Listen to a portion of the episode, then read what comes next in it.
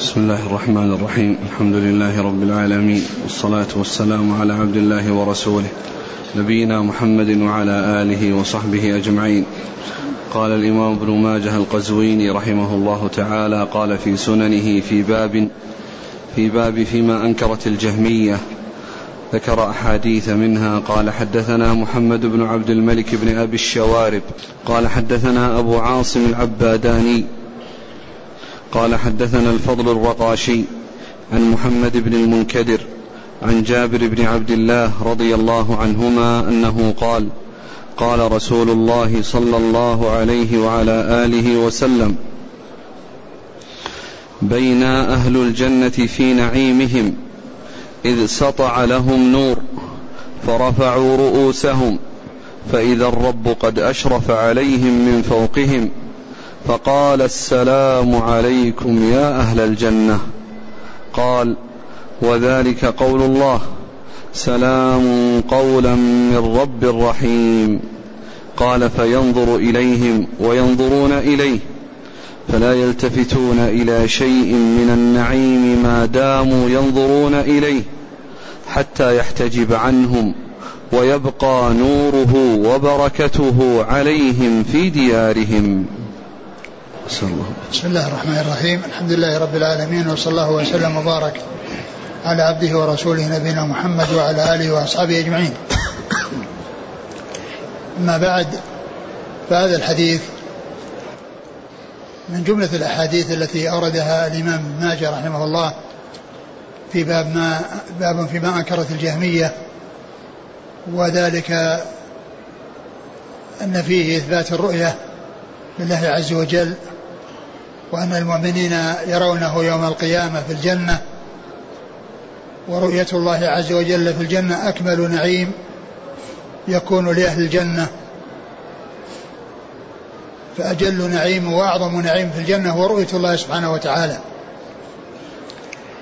ولهذا الله عز وجل شاء أن لا يرى في الدنيا وإنما يرى في الآخرة كما قال عليه الصلاة والسلام الحديث الذي رواه مسلم في صحيحه إنكم لن تروا ربكم حتى تموتوا.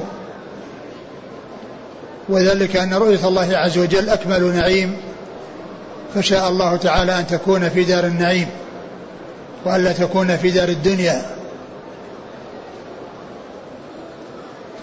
فلهذا لم يشأ أن يرى في الدنيا لتكون رؤيته في الآخرة أكمل نعيم أكمل أكمل نعيم وليجتهدوا في الأعمال الصالحة التي توصلهم إلى الجنة والظفر بما فيها من النعيم المقيم وأجل نعيم فيها وأعظم نعيم هو رؤية الله سبحانه وتعالى. وحديث جابر هذا يقول في بين بين أهل الجنة يعني في آه، الجنة سطع عليهم نور من فوقهم فرفعوا أبصارهم وإذا الله عز وجل قد اطلع عليهم وقال السلام عليكم وهذا معنى قول الله عز وجل سلام قولا من رب رحيم فينظرون إليه وينظر إليهم ينظرون إليه وينظر إليهم.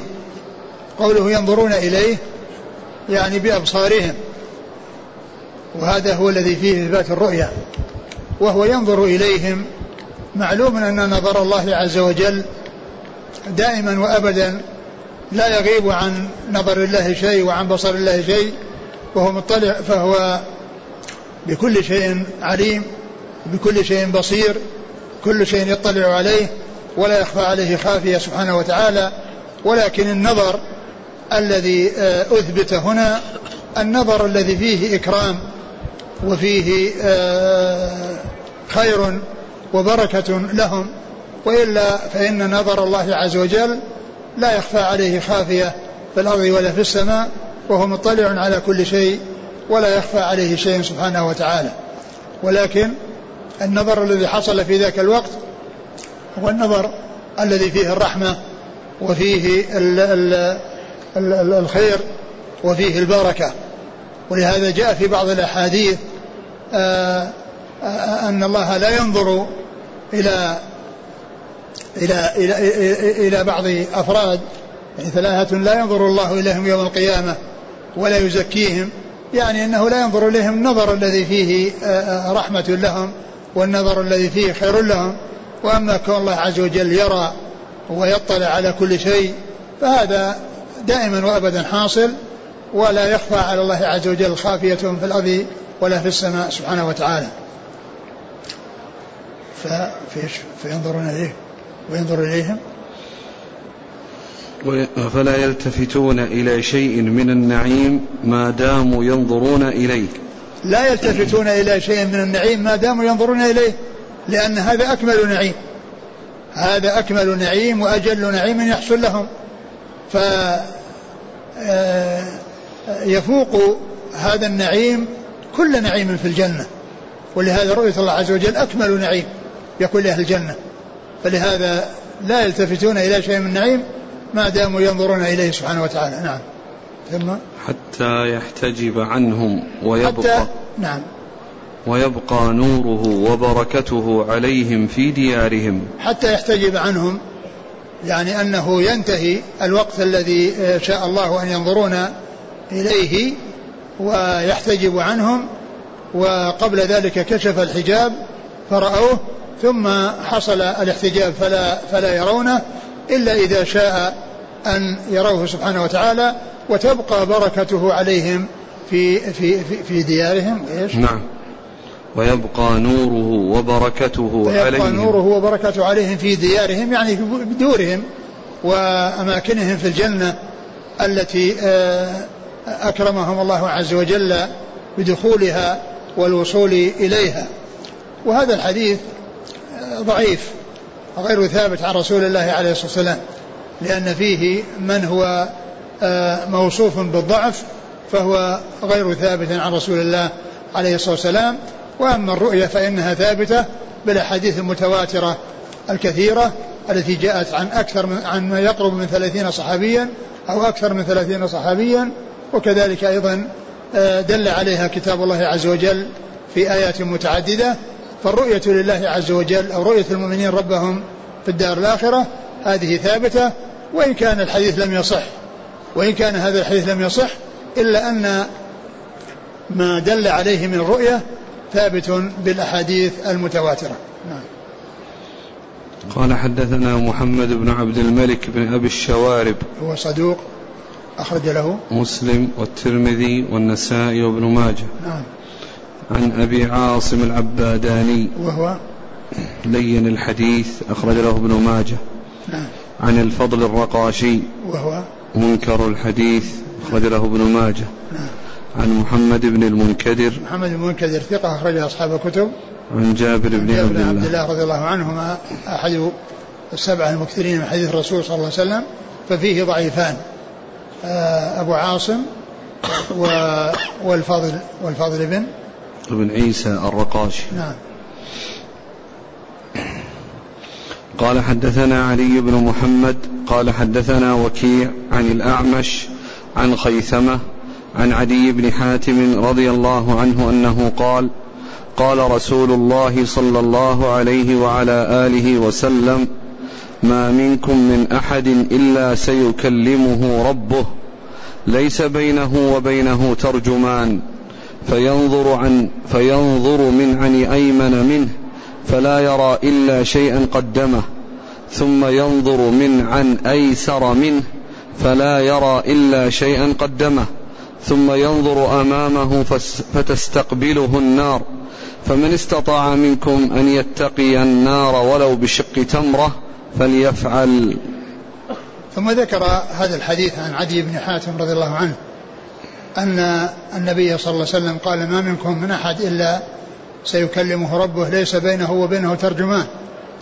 يعني أنه ليس هناك واسطة بينه وبين الله وإنما يسمع من الله ويكلمه الله عز وجل. وهذا فيه إثبات صفة الكلام لله سبحانه وتعالى وأنه يعني آه، يتكلم بكلام يسمع وقد سمع كلام الله من الله جبريل وسمعه موسى عليه الصلاة والسلام وسمعه نبينا محمد عليه الصلاة والسلام ليلة المعراج ويسمعه أهل الجنة إذا دخل الجنة ويسمعه من شاء الله تعالى أن يسمعه. فهو متكلم بكلام يليق بكماله وجلاله وكلامه يسمعه من يكلمه كما سمعه موسى ليلة تكليم الله عز وجل له وكذلك النبي صلى الله عليه وسلم ليلة المعراج و ويسمعه من شاء الله تعالى من خلقه. وفي هذا الحديث أنه أن الله تعالى يكلم يعني عبده وأنه ما من أحد إلا سيكلمه ربه وأنه ليس بينه وبينه ترجمان وإنما كلام من الله عز وجل يكلمه يكلم الله عز وجل عباده يوم القيامة.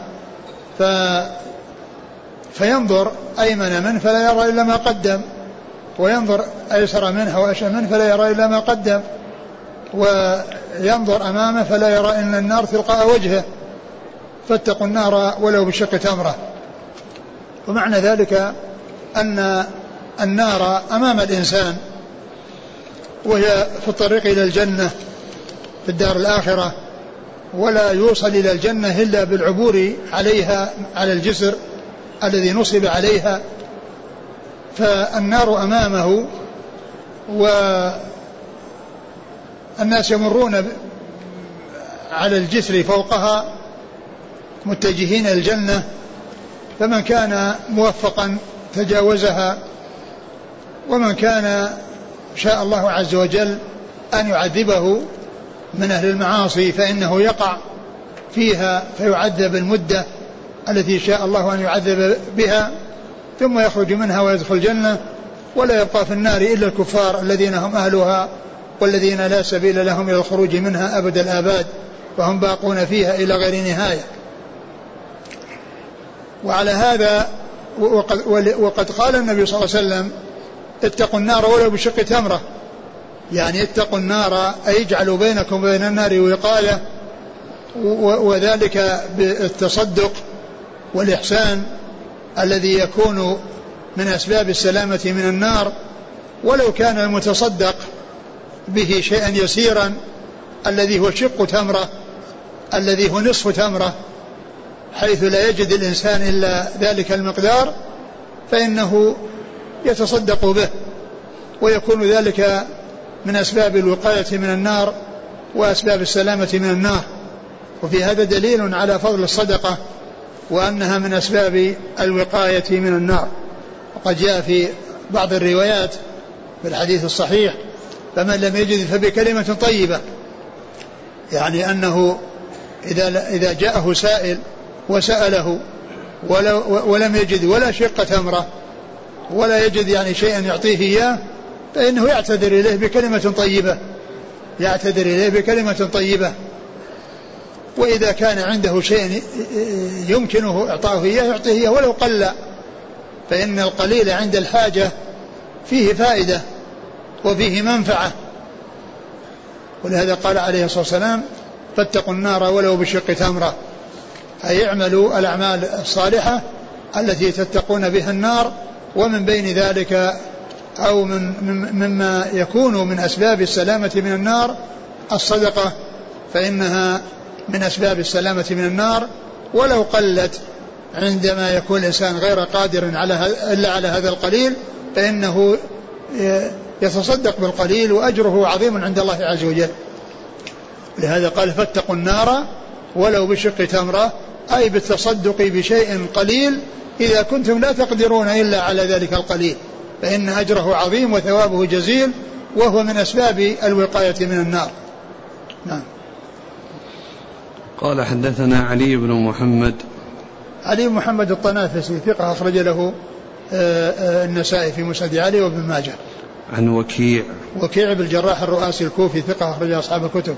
عن الأعمش. الأعمش سليمان بن مهران الكاهلي ثقة أخرج أصحاب الكتب. عن خيثمة. خيثمة بن عبد الرحمن صدوق. ثقة أخرج أصحاب الكتب. ثقة أخرج أصحاب الكتب؟ نعم, نعم. عن عدي بن حاتم. عدي بن حاتم رضي الله عنه أخرجه أصحاب الكتب. هل في الحديث دليل على أن الله يكلم الكفار وأنهم يرونه؟ آه الحديث الذي فيه الخطاب يعني آه في قول اتقوا النار ولو بشق تمرة اتقوا النار ولو بشق تمرة يعني كما هو معلوم هذا في بالنسبة للمسلمين الذين تنفع فيهم الصدقة. وأما الكفار فإنها لا تنفع فيهم الصدقات ولا تنفع الأعمال الصالحة إلا إذا سبقت بالإيمان إلا إذا سبقت بالإيمان. وأما ال ال ال ال ال الكلام فالله عز وجل آه، يكلم يكلم الكفار وجاء جاء إثبات التكليم وجاء نفي التكليم. اخسأوا فيها ولا تكلمون. وذلك أن المواقع أن الدار الآخرة في عرصات. ففي بعضها يكلمون وفي بعضها لا يكلمون. ولكن التكليم تكليمهم آه، تكليمه لهم تكليم آه، فيه تبكيت وتقريع. مثل قوله اخسأوا فيها ولا تكلمون. اخسأوا هذا كلام. ولكنه كلام ليس الكلام الذي فيه فائدة لهم وإنما فيه مضرة لهم وتقريع.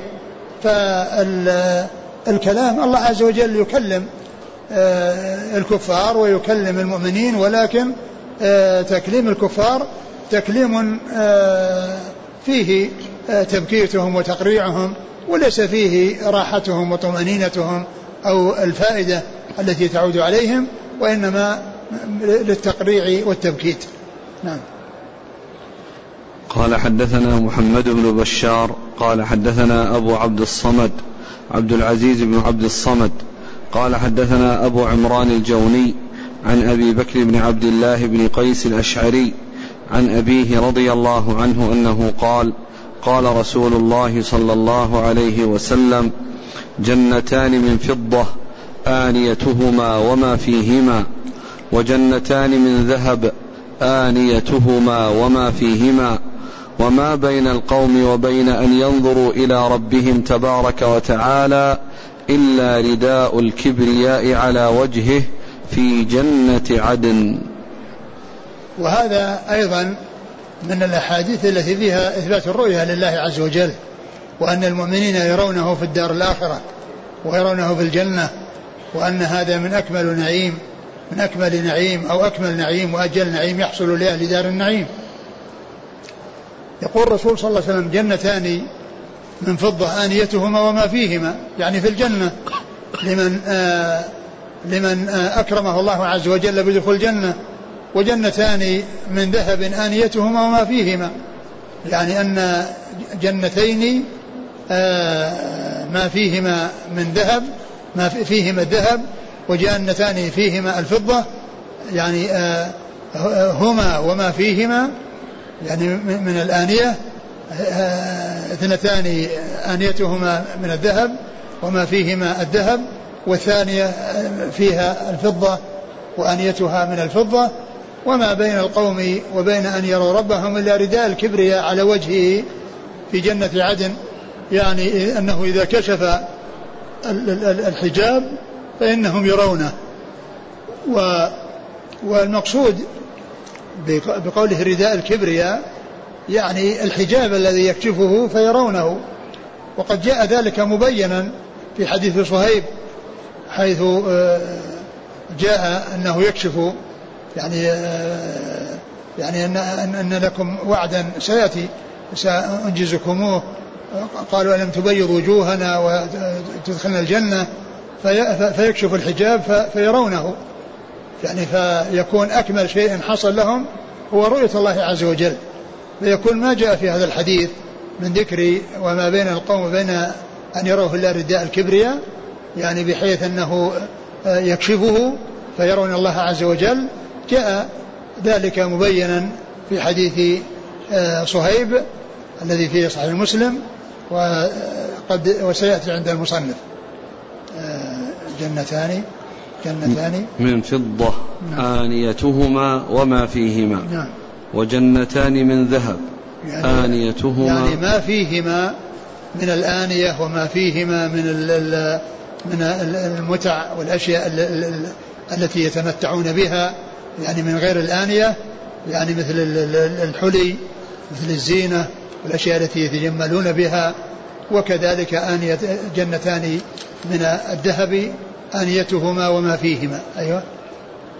وما بين القوم وبين أن ينظروا إلى ربهم تبارك وتعالى إلا رداء الكبرياء على وجهه في جنة عدن. وهذا هو محل الشاهد من إيراد الحديث فيما أنكرت الجهمية وهو إثبات الرؤية لله عز وجل وأنه آه، إذا كشف الحجاب رأوه و آه، تنعموا أو حصل لهم النعيم الذي لا يساويه نعيم ولا يماثله نعيم. ولهذا فإن المعتزلة يعني ينكرون الرؤية ولا يثبتون الرؤية والزمخشري منهم وكان عنده فصاحة وبلاغة وكان من جملة ما نقل عنه وذكر عنه أنه آه، قال آه، عند قوله عز وجل فمن زحزح عن النار وادخل الجنة فقد فاز. قال وأي فوز أعظم من دخول الجنات؟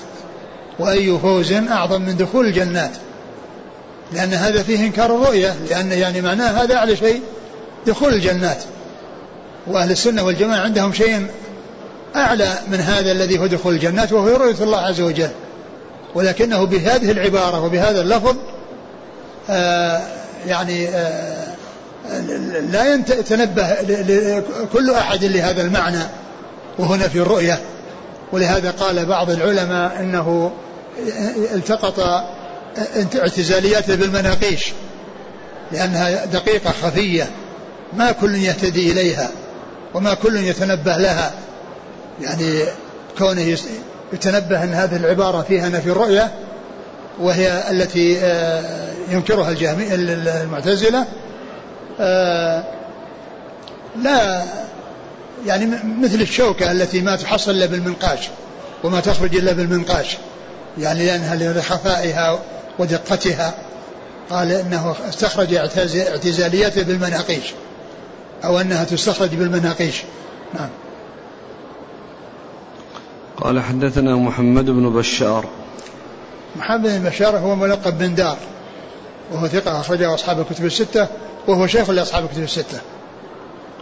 عن أبي عبد الصمد عبد العزيز بن عبد الصمد. وهو؟ ثقة أخرجه أصحاب الكتب. نعم. عن أبي عمران الجوني. وهو ثقة أخرج له؟ أصحاب الكتب. نعم. عن أبي بكر بن عبد الله بن قيس. وهو ثقة أخرج له؟ أصحاب الكتب. نعم. عن أبيه أبيه أبو موسى الأشعري أبوه أبو موسى الأشعري عبد الله بن قيس رضي الله عنه أخرج له أصحاب الكتب. التثنية جنتان من فضة آنيتهما وفيهما. يعني هو بالطبع لا يريد العدد. يعني هل المجموع الجنان أربع جنتان وجنتان؟ والله هذا اللي يظهر هذا اللي يظهر. هذا اللي يظهر. جنتان من, من يعني يعني ليس المقصود من ذلك أن الجنة كلها ما فيها إلا جنتين لكن يمكن أن يكون المقصود من ذلك أن أن أن الإنسان يكون له يعني يعني هذا العدد. لكن ليس معنى ذلك أن الجنة محصورة في في جنتين أو في أربع جنات اثنتين من من من ذهب واثنتين من فضة. نعم. الحديث الآخر من أنفق زوجين نعم. الحديث الآخر من أنفق زوجين قيل يا عبد الله هذا خير. فهناك ليس المراد. هذه أبواب الجنة. هذيك ابواب الجنة. لا السؤال عن ذكر الزوجين. يعني الزوجين يعني شيء متعدد. يعني أنفق شيئا متكررا. فهل يمكن القول هنا جنتان؟ كما فسرنا ذاك.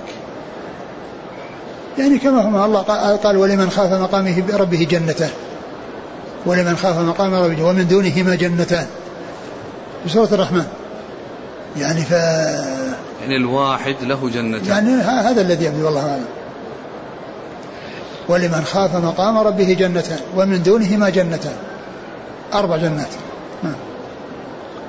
يقول رداء الكبرياء. هل الرداء كما هو معروف عندنا أم له صفة أخرى؟ آه الكبرياء هو الصفة. الكبرياء هو الصفة. وأما الرداء فقد جاء في بعض الأحاديث العظمة آه، ردائي والكبرياء ردائي يعني وهذا يعني يبين اختصاص الله عز وجل به وأنه آه، مختص به لا يشاركه فيه غيره. فيعني الصفة هي الصفة هي الكبرياء والعظمة. نعم.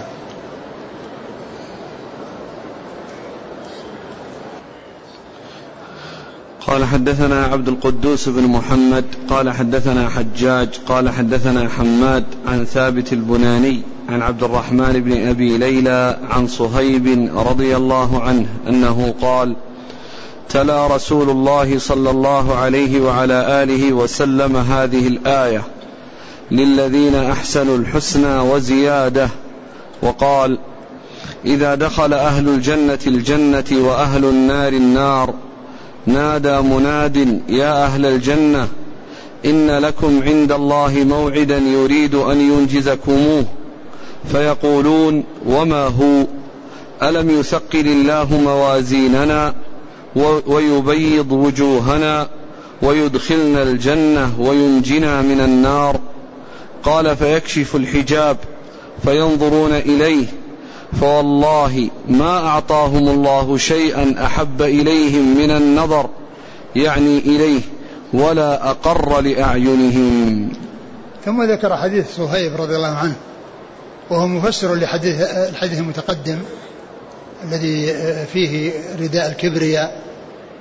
فهذا يبين أن هذا هو المقصود بالحجاب الذي يكشفه فيرونه وينظرون إليه ولا يجدون عند النظر إليه شيئا أتم وأقر لأعينهم من هذه هذه من, من, من هذه النعمة التي أنعم الله تعالى بها عليهم فهي أجل نعيم يكون لأهل دار النعيم.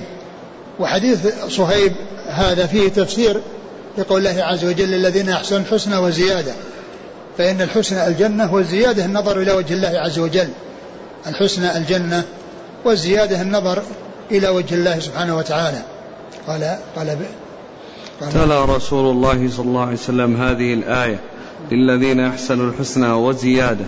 وقال نعم تلاها رسول الله هذه الآية وقال يعني مفسرا لها ومبينا معناها وهو أن أهل الجنة يدخلون الجنة وهذه الحسنى ثم يحصل لهم هذا الذي هو أكمل نعيم وهو رؤية الله سبحانه وتعالى. فإذا دخلوا الجنة قيل لهم إن لكم وعدا عند الله يريد أن ينجزكموه وهو قول الله عز وجل الذين أحسنوا الحسنى وزيادة. فالحسنى الجنة والزيادة النظر إلى وجه الله. فهم حصلت لهم الأولى وهي دخول الجنة و آه، وبقيت يعني هذه النعمة التي هي أجل النعم وهي رؤية الله سبحانه وتعالى. ف فعندما يقولون عندما يقول له يقال لهم ذلك قالوا ألم يبي ألم يثقل موازيننا موازيننا ويدخلنا الجنة ويدخلنا الجنة وينجينا من النار؟ فقال ف قال فيكشف. نعم. فيكشف الحجاب فينظرون إليه فلا فوالله ما أعطاهم الله شيئا أحب إليهم من النظر يعني إليه ولا أقر لأعينهم. ما ما أعطاهم الله عز وجل شيئا أحب إليهم من النظر إليه ولا أقر لأعينهم منه أي من رؤية الله سبحانه وتعالى.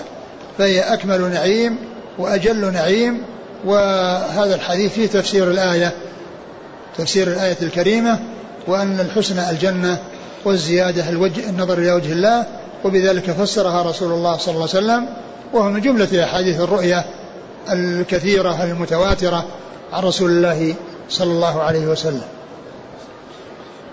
نعم. قال حدثنا عبد القدوس بن محمد. هو؟ صدوق رجل البخاري والترمذي والنسائي وابن ماجه. نعم. عن حجاج. حجاج بن منهال ثقة أخرج أصحاب الكتب. عن حماد. حماد بن سلمة ثقة أخرج له البخاري تعليقا ومسلم وأصحاب السنن. عن ثابت البناني. ثابت بن أسلم البناني ثقة أخرج أصحاب الكتب.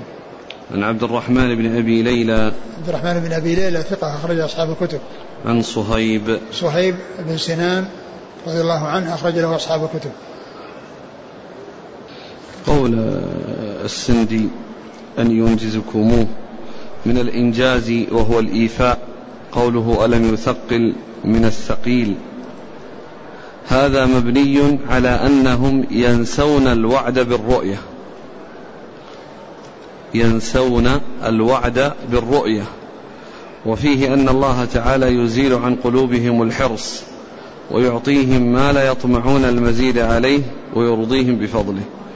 ينسون الوعد بالرؤية. قد يكون قد يكون يعني ذلك يعني لأنهم آه لأنهم آه لما دخلوا الجنة رأوا فيها ما لا عين رأت ولا أذن سمعت ولا خطر على بقر على قلب بشر. فإذا يعني قد يكون أنه يعني في ذلك الوقت أنهم نسوا ولهذا ذكروا بها.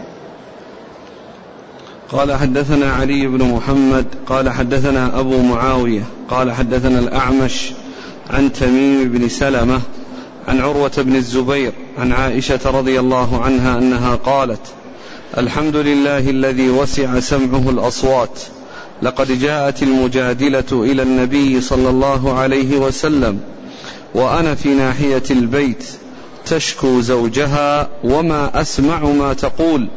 فأنزل الله تعالى قد سمع الله قول التي تجادلك في زوجها. ثم ورد حديث عائشة رضي الله عنها أنها قالت الحمد لله الذي وسع سمعه الأصوات. يعني أن الله عز وجل سميع آه، لا يخفى على على سمعه شيء. وكذلك بصير لا يغيب عن بصره شيء وهو مطلع على كل شيء وسميع لكل شيء. ولهذا قال سمع وسع سمعه الأصوات. على اختلافها وتنوعها فالله تعالى سمعه محيط بها. وسع وسعها وسعها كلها سمعه. وهذا يفسر ويبين المعنى للسمع. وأن المقصود أنه متعلق وأنه متعلق بالأصوات وأنه متعلق بسماع الأصوات وأنه شيء معروف معروف المعنى وأنه ليس شيء مجهول أو أنه يفوض وأنه لا يعلم معناه كما تقوله المفوضة الذين يعني آه، يقولون الله أعلم بمراده بالسمع يثبتون سمعا لكن لا يعرفون معناه. فإن كلام عائشة رضي الله عنها هذا يوضح هذا المعنى. قالت وسع سمعه الأصوات. ومن المعلوم أن الصفات مختلفة من حيث الصفات ومتفقة من حيث الذات. فالسمع غير البصر والبصر غير الكلام والكلام غير القدرة والقدرة غير الحياة وهكذا. فكل ما ورد لله عز وجل من الصفات يثبت لله عز وجل على الوجه اللائق بكماله وجلاله مع فهم المعنى و آه، وعدم الاشتغال بمعرفة الكيفية كما جاء عن مالك رحمة الله عليه الاستواء معلوم والكيف مجهول. الاستواء معلوم والكيف مجهول والإيمان به واجب والسؤال عنه بدعة. يعني السؤال عن الكيفية لأن الذي سأل قال كيف استوى؟ كيف استوى؟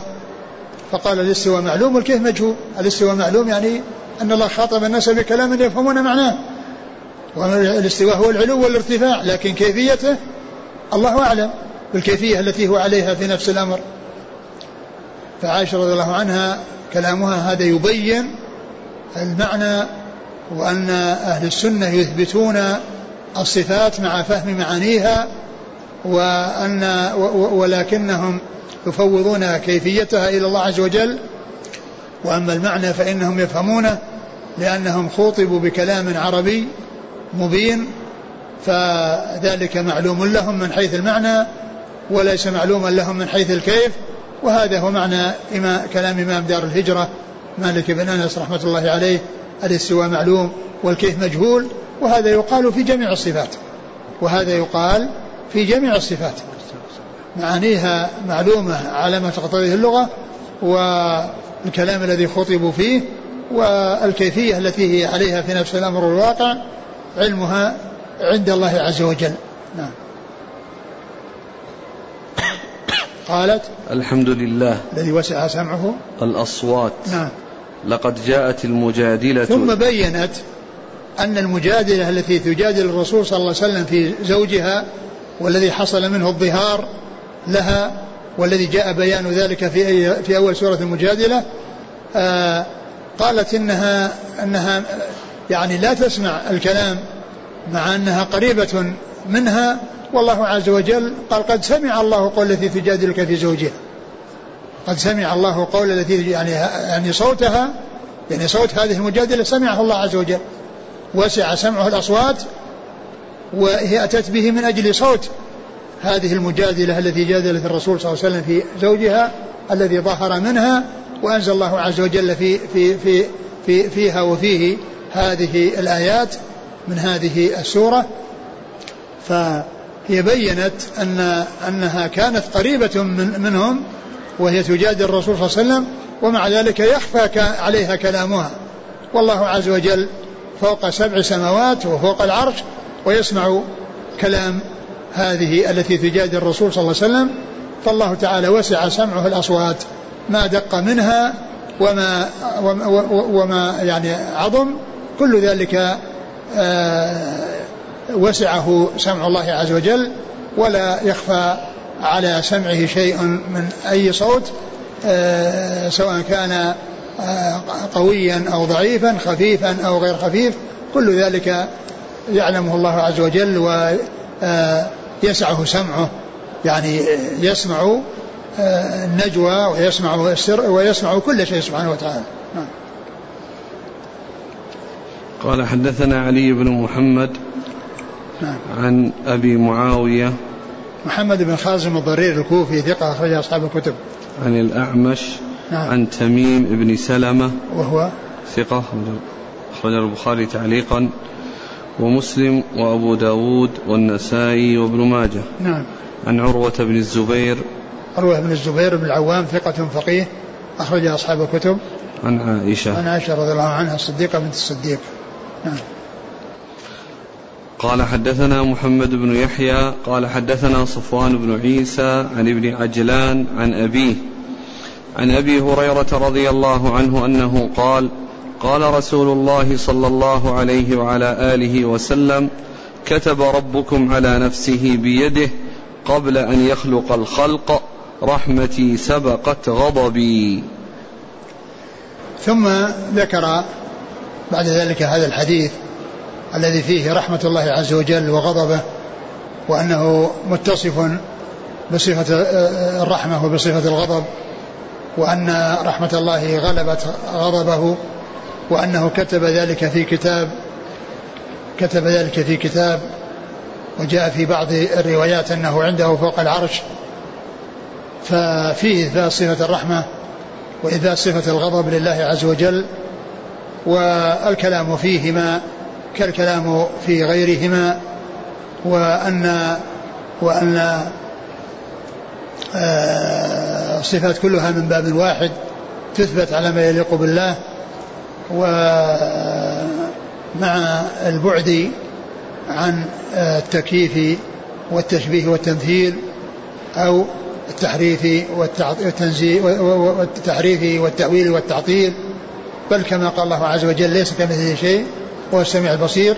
فتثبت له الصفات على وجه يليق بكماله وجلاله دون أن يتعرض لها بتشبيه أو آه، بتشبيه أو تعطيل. نعم. كتب ربكم على نفسه بيده. نعم. لأنه كتب بيده يعني كتابا أن رحمتي سبقت غضبي وجاء في بعض الأحاديث أنه عنده فوق العرش. أي الكتاب الذي فيه أن رحمته سبقت غضبه قال حدثنا محمد بن يحيى. هو الذفلي ثقة أخرجه البخاري وأصحاب السنن عن صفوان بن عيسى. هو ثقة أخرج البخاري تعليقا ومسلم وأصحاب السنن. عن ابن عجلان. محمد بن عجلان صدوق أخرجه البخاري تعليقا ومسلم وأصحاب السنن. عن أبيه وهو؟ لا بأس به. نعم. البخاري تعليقا ومسلم وأصحاب السنن. نعم. عن أبي هريرة. نعم. يقول السائل هل الكتاب أعلى من العرش؟ فيكون هو فوق العرش كما جاء في الحديث. هو فوق العرش. فيكون أعلى المخلوقات. مع المخلوقات كما هو معلوم العرش. والله كتب فوقه هذا الكتاب فوقه يعني هذا الكتاب الذي كتبه وفيه أن رحمته سبقت غضبه. قال حدثنا إبراهيم بن المنذر الحزامي ويحيى بن حبيب بن عربي. قال حدثنا موسى بن إبراهيم بن كثير الأنصاري الحرامي. قال سمعت طلحة بن خراش. قال سمعت جابر بن عبد الله رضي الله عنهما يقول لما قتل عبد الله بن عمرو بن حرام رضي الله عنه يوم أحد لقيني رسول الله صلى الله عليه وسلم فقال يا جابر ألا أخبرك ما قال الله لأبيك؟ وقال يحيى في حديثه فقال يا جابر ما لي أراك منكسرا. قال قلت يا رسول الله استشهد أبي وترك عيالا ودينا. قال أفلا أبشرك بما لقي الله به أباك؟ قال بلى يا رسول الله. قال ما كلم الله أحدا قط إلا من وراء حجاب وكلم أباك كفاحا. فقال يا عبدي تمن علي أعطك. قال يا ربي تحييني فأقتل فيك ثانية. فقال الرب تبارك وتعالى إنه سبق مني أنهم إليها لا يرجعون. قال يا رب فأبلغ من ورائي. قال فأنزل الله تعالى ولا تحسبن الذين قتلوا في سبيل الله أمواتا بل أحياء عند ربهم يرزقون. ثم ذكر حديث آه، جابر بن عبد الله عن في قصة أبيه وأنه استشهد في آه، أحد رضي الله تعالى عنه وأن وأن أنه وقد ترك عيالا يعني وترك بنات وكان جابر رضي الله عنه يقوم برعاية شؤونهن وبعد ذلك الرسول صلى الله عليه وسلم أخبره بما حصل لأبيه من الإكرام من الله عز وجل وهو أن الله عز وجل ما كلم أحدا إلا من وراء حجاب وأنه كلمه كفاحا يعني من غير حجاب. يعني آه، آه، وهذا فيه إكرام لوالد جابر وفضيلة لوالده رضي الله تعالى عنه وأرضاه وقال له تمنى فقال أن ترجعني إلى الدنيا أن تحيي ترجعني لأقتل فيك مرة أخرى ليقتل مرة ثانية. فقال إني قضيت أن أنهم إليها لا يرجعون. يعني سبق قضاء الله وقدره بأنه أحد لا يرجع إلى الدنيا بعد أن يخرج منها. فقال أبلغ ما ورائي فأنزل الله عز وجل ولا تحسب الذين قتلوا في سبيل الله أمواتا بل أحياء عند ربهم يرزقون. وهذا فيه إثبات الكلام لله عز وجل وهذا هو الذي أورده من أجله المصنف لأنه كلم الله كلم كلم والد جابر من غير من غير حجاب. يعني كلم من وراء حجاب كما كلم موسى. موسى كل من وراء حجاب. ولهذا لما كلمه ربه سأل الرؤيا. ولما جاء موسى لميقاتنا وكلمه ربه قال ربي أرني أنظر إليك. فسمع كلام الله من غير حجاب من وراء حجاب.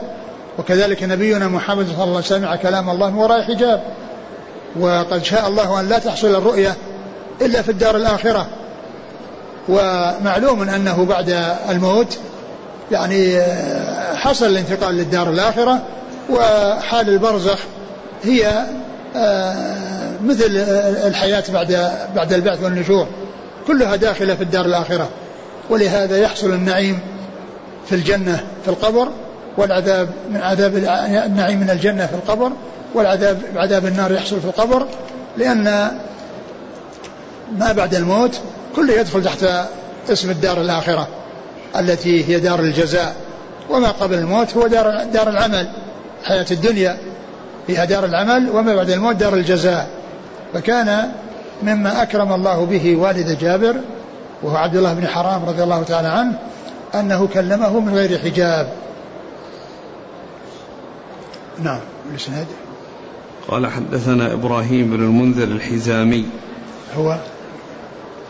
صدوق خرج البخاري والترمذي والنسائي بن ماجه. نعم. ويحيى بن حبيب بن عربي. وهو؟ ثقة أخرج له مسلم وأصحاب السنن. نعم. عن موسى بن إبراهيم بن كثير الأنصاري الحرامي. وهو؟ صدوق يخطئ أخرجه الترمذي والنسائي وابن ماجه. في بعض النسخ الحزامي مثل الأول وهو الحرامي نسبة إلى بالنسبة إلى حرام وهو والد عبد الله بن عبد والد جابر بن عبد الله. يعني الأنصاري الحرامي يعني أنه نسبة إلى حرام الذي هو والد يعني الذي هو جد جابر لأن عبد الله بن حرام. فيقال حرامي كما في اللباب في تهذيب الأنساب أنه نسبة إلى إلى حرام. يعني آه، فهو ليس الحزامي وإنما هو الحرامي. نعم. عن طلحة بن خراش.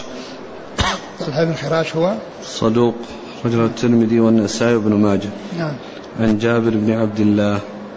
جابر بن عبد الله رضي الله عنهما أحد السبع المكثرين من حديث الرسول صلى الله عليه وسلم. والحديث ذكر آه، سندي أن أن أن أن أن, آه، أن البوصيري استدركه وأنه موجود عند الترمذي بالإسناد والمتن ولكن هناك فرق عند ابن ماجه ليس عند الترمذي وهو قوله أبلغ من ورائي وهو الذي جاء بعده ولا تحسبن الذين قتلوا في سبيل الله أمواتا بل أحيانا عندهم يرزقون عند ربهم يرزقون. ففيه فهذا فيه الإبلاغ. أو تحقيق يعني هذه الرغبة وهي الإبلاغ. قد نزل قول الله عز وجل ولا يحسب الذين قتلوا في سبيل الله. فهذه زيادة عند ابن ماجه وليست عند الترمذي. فلعله من أجلها ذكره البوصيري. والبوصيري ذكر في المقدمة أنه إذا كان الحديث عند أحد أصحاب الكتب الخمسة وفيه شيء زائد يعني ليس موجودا عند غيره فإنه يثبته من أجل تلك الزيادة التي فيه. وعلى هذا فيكون ما ذكر ما ذكره الشارح من أن أن البوصيري استدركه مع أنه ليس مستدركا يعني آه، آه، استدركه إن أنه قال إنه من الزوائد وهو ليس من الزوائد هو في الحقيقة على اصطلاح البوصيري من الزوائد. لأن فيه هذه الجملة التي هي مطابقة لقول الله عز وجل ولا يحسبن الذين قتلوا في سبيل الله لأن فيها تحقيق يعني هذا الذي طلب. وهذا ليس موجودا عند عند عند, عند آه، الترمذي. قوله أبلغ من ورائي الذي كان قوله ولا يحسبن قتلوا في سبيل الله يعني تحقيقا له هذا مما هو عند ابن ماجه وليس عند الترمذي. وعلى هذا فيكون آه كلام البوصيري في محله لأن فيه زيادة ليست عند عند الترمذي. نعم. هل يلزم من قوله كفاحا أنه رأى الله؟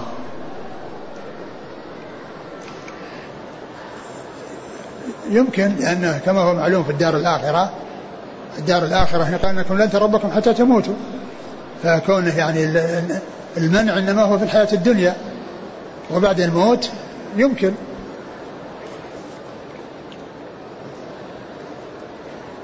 قوله استشهد أبي هل بينها فرق بين إطلاق على فلان شهيد؟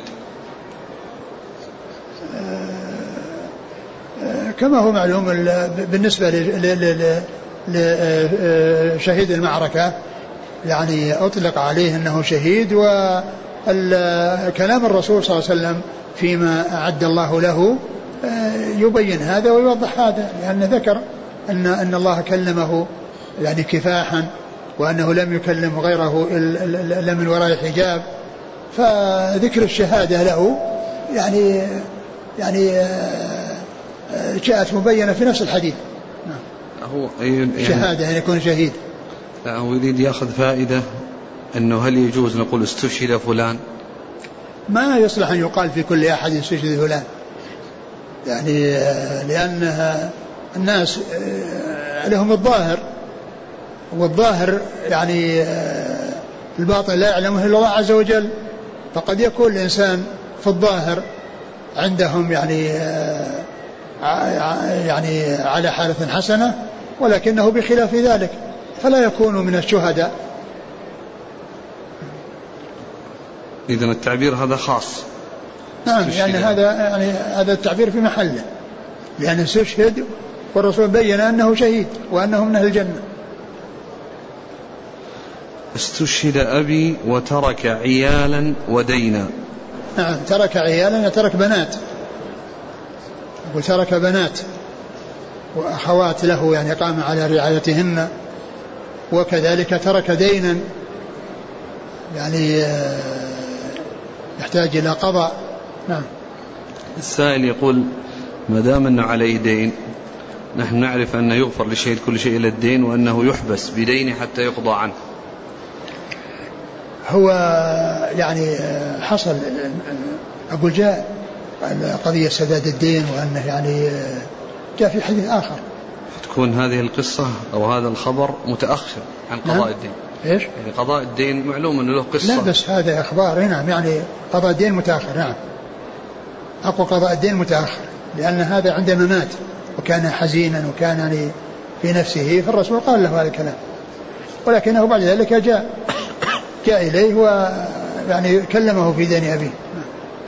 قال حدثنا أبو بكر بن أبي شيبة قال حدثنا وكيع عن سفيان عن أبي الزناد عن الأعرج عن أبي هريرة رضي الله عنه قال قال رسول الله صلى الله عليه وعلى آله وسلم إن الله يضحك إلى رجلين يقتل أحدهما الآخر.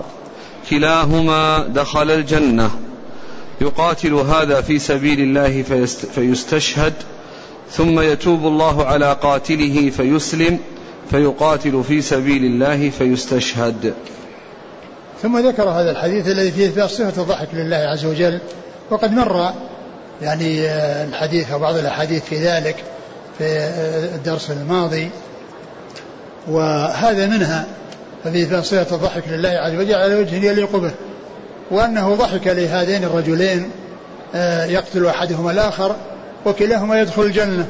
ثم فسر ذلك وبينه في آخر الحديث حيث قال آه، يقاتل آه، أحدهما في سبيل الله وهو مسلم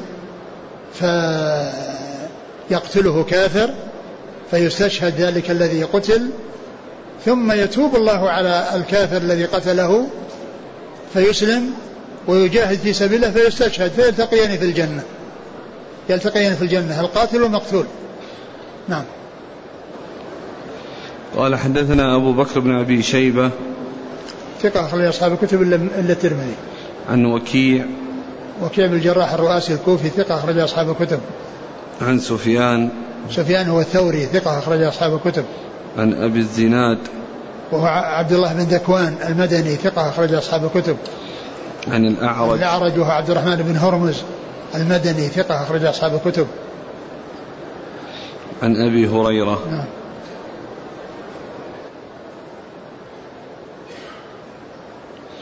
قال حدثنا حرملة بن يحيى ويونس بن عبد الأعلى. قال حدثنا عبد الله بن وهب.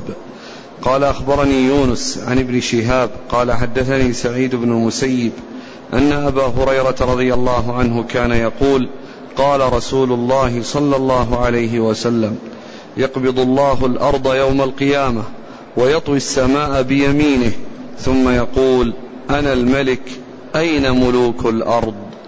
ثم ذكر هذا الحديث عن أبي هريرة يقبض الله آه، يقبض الله الأرض يقبض الله الأرض يقبض الله الأرض يوم القيامة ويطوي السماء بيمينه. يقبض الله الأرض ويطوي السماء بيمينه. وهذا في إثبات صفة اليمين لله عز وجل وصفة اليد لله عز وجل ولله آه، يدان كما جاء في القرآن بل يداه مبسوطتان ما منعك أن تسجد لما خلقت بيدي.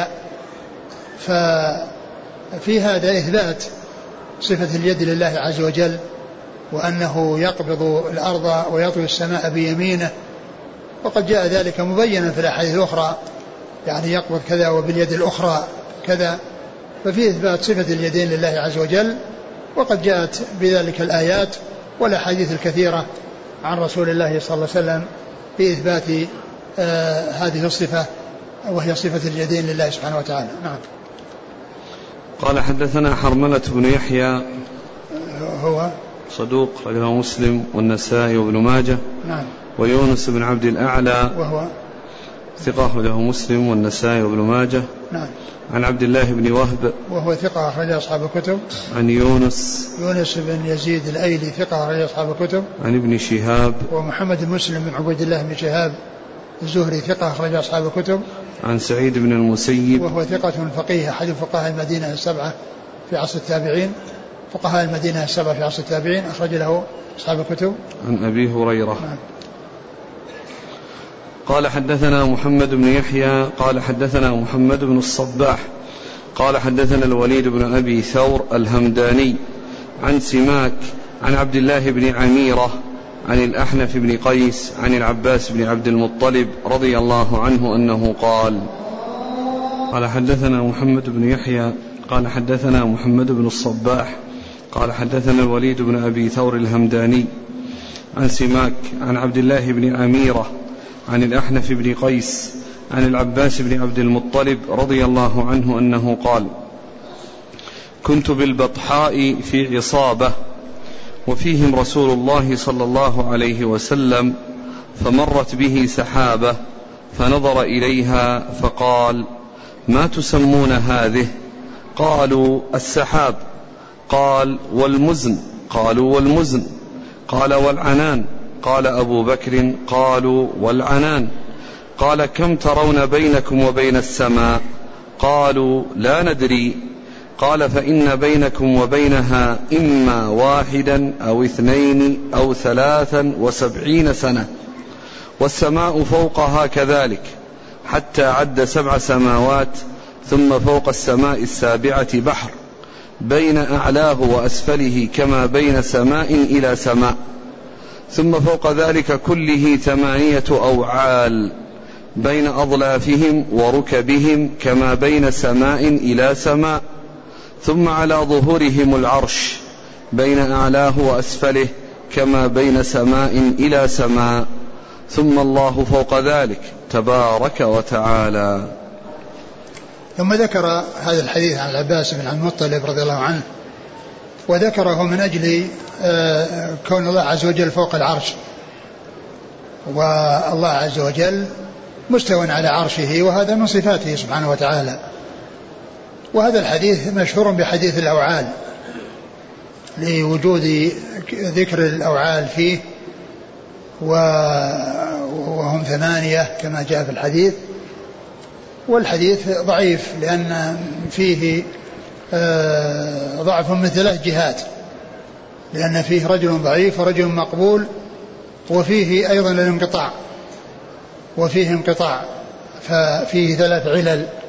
وهو غير ثابت عن رسول الله عليه الصلاة والسلام ولهذا فإنه لا يعول على ما جاء فيه يعني من إلا فيما يتعلق بأن الله فوق العرش فالله عز وجل فوق العرش وقد جاءت بذلك الآيات وجاءت بذلك الأحاديث المتواترة الكثيرة عن رسول الله عليه الصلاة والسلام في أن الله فوق عرشه وأنه فوق خلقه وأنه مستو عليه استواء يليق بكماله وجلاله. فالذي فيه محل الشاهد آآ آآ ثابت بالآيات والأحاديث وليس في هذا الحديث وما فيه من ذكر التقادير ب 71 71 أو 72 أو 73 هذا غير صحيح لأنه, ما لأنه جاء في هذا الحديث والحديث غير ثابت عن رسول الله عليه الصلاة والسلام. نعم. قال حدثنا محمد بن يحيى هو الذهلي. هو وجدت الذهلي. لا بس بناء أنها دائما إيه. شيوخ. يمكن لأن فيه فيه واحد ثاني قال أحمد يحيى. لكن في ترجمة الدولابي محمد بن الصباح؟ في ترجمة شيخه. إيه، ذكر اثنين. في ترجمة محمد الصباح ذكر اثنين قال محمد يحيى. لكن الذي يأتي ذكره كثيرا هو هو الذهلي ويشتبه بمن؟ ها؟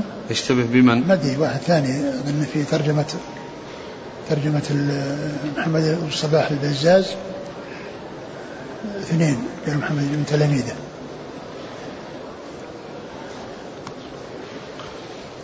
عن محمد بن الصباح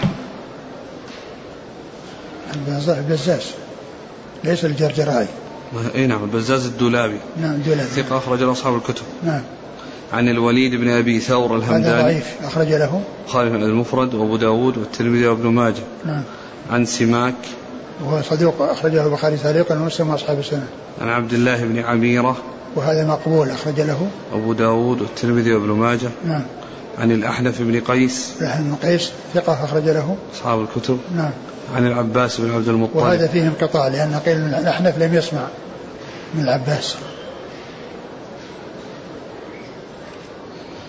عباس. والعباس بن عبد المطلب عم الرسول صلى الله عليه وسلم وحديثه أخرجه أصحاب الكتب الستة.